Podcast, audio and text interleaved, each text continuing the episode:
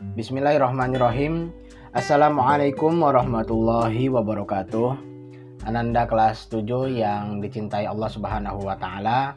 Pada podcast kali ini Bapak akan melanjutkan materi kita tentang toharoh dan di sesi ini kita akan belajar tentang cara membersihkan diri ya.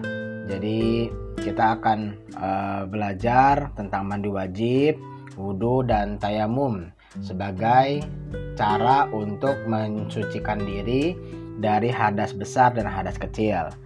Untuk itu, marilah kita mulai pembelajaran kita dengan bersama-sama membaca lafaz basmalah. Bismillahirrahmanirrahim. Nah, anak-anak, untuk yang pertama kita akan belajar mandi wajib. Nah, mandi wajib adalah mandi untuk menghilangkan hadas besar. Faktor-faktor hadas besar Bapak sudah jelaskan di podcast yang telah lalu, silahkan didengarkan kembali. Kemudian tata cara dari mandi wajib atau nama lainnya mandi junub atau mandi janabat. Nah, yang pertama adalah kita niat. Nah, berniat mandi untuk menghilangkan hadas besar. Kalau kamu mau melafalkan niat mandi, lafalnya adalah nawaitul gusla liraf'il hadasil akbari fardhol lillahi ta'ala. Artinya saya niat mandi menghilangkan hadas besar karena Allah Ta'ala. Jadi sebelum kita mandi wajib, kita niat terlebih dahulu. Setelah itu, kita harus menghilangkan najis apabila terdapat di badan. Seperti bekas darah, ada kotoran, lain-lain sebagainya. Itu digosok-gosok, dihilangkan dengan air sampai najisnya hilang. Kemudian setelah kita hilangkan najis, kita membasahi seluruh tubuh kita, mulai dari ujung rambut sampai ke ujung kaki tanpa ada bagian yang tidak terkena air. Semuanya harus terkena air tanpa terkecuali. Adapun hal-hal yang menghalangi air untuk uh, sampai kepada kulit seperti bekas cat, bekas lem dan sebagainya itu harus dibersihkan dulu sebelum kita mandi wajib. Kalau tidak dibersihkan, nanti mandi wajib kita tidak sah ya jadi segala hal yang menghalangi uh, air untuk bisa membasahi kulit kita harus dihilangkan terlebih dahulu. Nah kalau sudah basah semuanya ya setelah kita membasahi seluruh tubuh maka uh, baru kita boleh mencampur misalnya dengan sabun atau dengan sampo atau yang lainnya. Sebelum dipastikan air itu membasahi seluruh tubuh maka jangan dulu di uh, gunakan sampo atau menggunakan sabun ya pokoknya pastikan dulu air semuanya sampai ke seluruh bagian tubuh kita, seluruh kulit kita basah semuanya sampai ke kuku-kuku kita, kemudian sampai ke sela-sela jari, sela-sela lipatan-lipatan ya. Semuanya sudah sampai, airnya sudah ber, sudah basah semua. Baru setelah itu kalau kamu mau e, ngasih sabun atau kamu mau e, sampo ya silahkan ya. Nah, seperti itu. Nah, kemudian kita um, belajari sunnah dari mandi wajib. Nah, sunnah dari mandi wajib di antaranya yang pertama adalah kita membaca basmalah. Jadi sebelum kita mandi wajib, kita baca basmalah dulu. Bismillahirrahmanirrahim. Kemudian kita mencuci kedua tangan kita, lalu kita berwudu. Nah, jadi sebelum mandi wajib, nah, setelah kita membersihkan najis yang ada, uh, kemudian kita berwudu. Nah, setelah berwudu disiram seluruh tubuh kita. Kemudian sunnahnya lagi adalah mendahulukan uh, bagian sebelah kanan dari tubuh kita, uh, baru kita basuh bagian sebelah kiri. kemudian di antara lagi sunnahnya adalah menggosok-gosokkan uh, tangan ke bagian tubuh yang disiram ya supaya bersih. Kemudian menyela-nyela jari dengan rambut ya, jadi rambutnya dipastikan semuanya basah, termasuk sampai kepada kulit-kulit yang ada di rambut, yang ada di kepala kita. Nah, jadi diratakan dengan tangan. Nah, air itu diratakan semuanya. Nah, itu adalah uh, cara mandi wajib dan sunnah mandi wajib. Yang kedua, anak-anak adalah berwudu. Berwudu itu adalah cara untuk bersuci dari hadas kecil. Faktor-faktor yang yang menyebabkan hadas kecil sudah Bapak jelaskan di podcast sebelumnya, mungkin silahkan didengarkan lagi. Sedangkan tata cara dari berwudu, yang pertama adalah kita niat di dalam hati. Ya, kalau kita mau membaca niat itu, bunyinya adalah nawaitul wudu'a li raf'il hadasil asghari fardhu lillahi ta'ala. Saya niat wudhu untuk menghilangkan hadas kecil karena Allah taala. Kemudian setelah kita berniat, kemudian kita uh, disunahkan mencuci kedua telapak tangan kita. Ya, cuci kedua telapak tangan kita tiga kali, kemudian berkumur-kumur tiga kali, kemudian membersihkan lubang hidung. Ya, ada caranya membersihkan lubang itu, lubang hidung itu. Ya, caranya adalah air itu dikumpulkan di telapak tangan kita, kemudian air itu agak sedikit kita hirup. Nah, agak sedikit kita hirup itu namanya istinsyak ya. Jadi dihirup sedikit, tidak perlu dihirup dalam-dalam. Nanti kalau terlalu dalam malah sakit hidungnya. Jadi dihirup sedikit saja. Kemudian Gunanya dihirup itu supaya air bisa membersihkan rongga hidung kita. Jadi semua kotoran-kotoran itu hilang. Nah, setelah itu kita buang. Nah, proses membuangnya namanya istinsar. Ya, jadi kalau dihirup namanya istinsyak, dibuang lagi namanya istinsyar. Nah, itu adalah uh, yang kedua, yang ketiga kita membasuh muka. Nah, membasuh muka, muka itu batasannya adalah dari ujung uh, batas telinga kanan dengan batas telinga kiri. Ya kamu silahkan raba sendiri mukamu. Kemudian uh, dari ujung atasnya ini dari tempat di mana mulainya rambut tumbuh ya di jidat di atas sampai kepada bagian uh, apa dagu ya atau uh, di bawah dagu sedikit. Nah itu adalah bagian dari muka. Yang itu semuanya harus uh, dibasahi. Ya kita membersihkan muka basuh muka tiga kali. Kemudian kita membasuh kedua telapak uh, kedua tangan kita. Dari mulai telapak sampai kepada siku. Ya semuanya dibasuh kiri dan kanan sebanyak tiga kali. Kemudian setelah siku kita pastikan basah semua sampai ke uh, siku agak bagian atas sedikit ya dilebihkan sedikit ke bagian atas supaya kita memastikan siku semuanya terbasahi kemudian uh, mengusap kepala atau rambut kita ya sebagian dari kepala atau sebagian dari rambut Kemudian disunahkan membasuh telinga kiri dan kanan.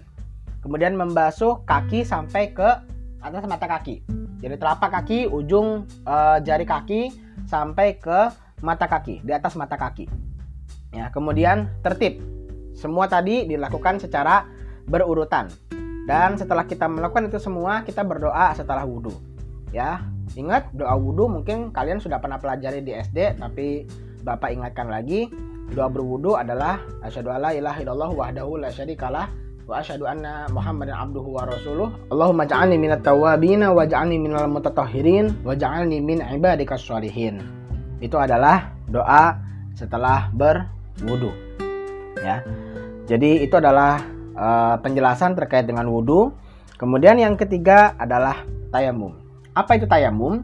Tayamum adalah pengganti wudhu atau mandi wajib apabila ada hal-hal yang menghalangi kita untuk bisa melaksanakan wudhu atau mandi wajib. Di antaranya adalah uh, tidak adanya air atau ada air tetapi hanya bisa digunakan untuk minum saja. Sehingga kalau digunakan untuk wudhu atau mandi wajib maka kita tidak bisa minum atau ada penyakit-penyakit tertentu yang tidak boleh kena air. Nah, jadi ada uzur atau ada halangan sehingga kita harus melaksanakan tayamum. Nah, apa saja hal-hal yang memperbolehkan kita bertayamum? Yang pertama, tidak ada air dan telah berusaha mencarinya, atau ada air tetapi uh, itu digunakan untuk minum.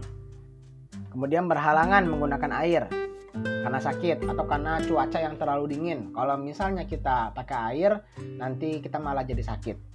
Nah, kemudian syaratnya lagi kalau mau bertayamum adalah harus sudah masuk waktu sholat. Jadi misalnya saya mau bertayamum untuk sholat zuhur, maka saya harus menunggu waktu uh, azan zuhur dulu, baru saya bisa bertayamum. Kenapa? Karena kalau saya lakukan tayamum itu sebelum waktu sholat, maka tayamum saya tidak sah. Ya, jadi harus setelah waktu sholat itu masuk. Beda dengan wudhu. Kalau wudhu kita lakukan sebelum masuk waktu sholat, itu masih sah kita gunakan untuk uh, sholat ya walaupun kita wudhunya sebelum waktu sholat itu datang bahkan jangankan satu waktu ya misalnya kita dari zuhur ke asar masih punya wudhu belum batal-batal kita masih boleh gunakan wudhu kita yang tadi untuk sholat zuhur ke sholat asar. Kalau misalnya belum batal juga sampai maghrib juga masih boleh. Begitu. Tapi kalau tayamum tidak. Tayamum itu kalau ganti waktu sholat maka kita mengulang lagi tayamumnya. Kita sudah tayamum untuk sholat zuhur kemudian kalau kita mau masuk sholat asar tayamum lagi. Kalau sudah uh, masuk waktu maghrib tayamum lagi. Sudah masuk waktu isya tayamum lagi dan seterusnya. Jadi tayamum hanya bisa digunakan untuk satu kali sholat fardu. Kalau misalnya kita mau sholat sunnah, katakanlah misalnya di sholat zuhur, kita mau sholat sholat sunnah qobliyah zuhur, kemudian kita sholat zuhur, sholat fardunya, lalu kemudian kita sholat ba'diyah zuhur. Apakah boleh kita menggunakan satu kali tayamum? Boleh. Kalau sholat sunnah, boleh digunakan beberapa kali ya artinya satu kali tayamum boleh digunakan beberapa kali sholat sunnah. Tetapi kalau sholat fardu hanya satu kali saja. Begitu ya. Nah bertayamum itu caranya lebih mudah ya. Yang pertama kita berniat. Nawai yaitu tayammuma hati sholat fardhu lillahi ta'ala. Agak berbeda sedikit uh, niatnya dengan wudhu dan mandi wajib. Karena bunyinya adalah aku niat bertayamum untuk dapat mengerjakan sholat karena Allah Ta'ala Ya perbedaannya ada pada list tiba hati sholat. Karena hakikatnya kita e, menggunakan tayamum itu dalam keadaan darurat. Begitu. Jadi list tiba hati sholat. Kemudian setelah itu kita mengambil debu. Nah, mengambil debunya dengan tangan. Debu itu bisa menempel di, di tembok, di dinding, uh, di kursi atau di permukaan meja, ya. Jadi kita uh, apa simulasikan tangan kita. Nah, tangan kita, telapak tangan kita kita tempelkan katakanlah ke dinding. Nah, tempelkan ke dinding. Setelah ditempelkan ke dinding, kemudian kita e, debu itu kalau terlalu banyak kita sisihkan sedikit. Ya, artinya jangan sampai terlalu banyak sehingga mengotori muka kita, tetapi jangan juga terlalu sedikit. Ya, jadi e, secukupnya saja debunya itu. Ya. Kemudian setelah itu maka di tangan kita ada debu. Debu itu kita usapkan ke muka kita. Ya, satu kali kita usapkan ke muka kita. Jadi dari ujung ke ujung batasan muka. Sebagaimana yang sudah Bapak jelaskan tadi. Batasan muka itu apa saja. Kita usap semuanya, muka itu, satu kali. Kemudian setelah itu kita ambil lagi debu. Jangan ambil debu di tempat yang sama, ya. Agak geser sedikit. Misalnya kalau di dinding agak geser sedikit, ya, ke tempat yang lain. Begitu. Ambil lagi debunya yang masih ada di situ nempel. Kemudian setelah itu kita usap tangan kanan kita menggunakan debu yang berada pada tangan kiri kita. Kita usap dari ujung jari bagian belakang ya. Jadi jangan dari telapak tapi dari belakang ya. Dari punggungnya. Kalau kita uh, punya telapak tangan itu ada bagian dalamnya ada bagian punggung nah mulai dari bagian punggung. Bagian punggung kita usap dengan tangan kiri terus kita usap sampai kepada bagian siku. Kemudian setelah bagian siku ini kan siku di belakang kita putar tangan kiri kita sampai ke bagian dalam tangan kanan uh, lengan tangan kita. Kemudian kita usap sampai pada pergelangan stop. Sampai pada pergelangan tangan kanan kita saja. Kenapa pak? Hanya sampai pergelangan tangan sebelah kanan karena di telapak tangan kanan kita sudah ada debu jadi sudah tidak perlu lagi diusap. Gitu karena sudah ada debunya. Itu satu. Yang kedua, di telapak tangan kanan kita itu ada debu yang untuk digunakan membersihkan tangan kiri. Kalau misalnya kita usap tangan kan, tangan kiri kita ke telapak tangan kanan kita, maka debunya yang ada di telapak tangan kanan akan hilang. Sehingga tidak bisa digunakan untuk bersuci lagi. Ya, jadi cukup saya sampai ke batas pergelangan tangan kanan. Kemudian yang tangan kanan kita gunakan untuk membersihkan tangan kiri. Sama, dari punggung tangan sebelah uh, kiri kita usap sampai ke bagian siku. Kemudian kita putar. Nah, setelah diputar, uh, telapak tangan kita berada pada bagian dalam lengan kita. Nah, kemudian kita usap lagi. Nah, cukup sampai pergelangan tangan, boleh pergelangan tangan kiri ataupun mau kita teruskan ke bagian uh, telapak tangan kiri juga boleh. Nah, maka selesai sudah kita bertayamum. Dan setelah itu baru kita boleh untuk sholat. Nah, itu anak-anak uh, cara mandi wajib, wudhu, dan tayamum. Kemudian ada hikmah-hikmah toharoh. hikmah atau e, makna daripada bersuci yang mesti kita ketahui.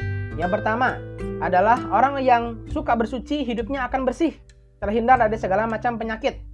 Nah, contoh saja misalnya kalau kita terbiasa beristinsyak atau menghirup air dengan benar ketika di hidung, ketika menghirup e, ketika wudhu itu, maka kita akan terhindar dari virus-virus, nah penyakit-penyakit yang datangnya dari udara.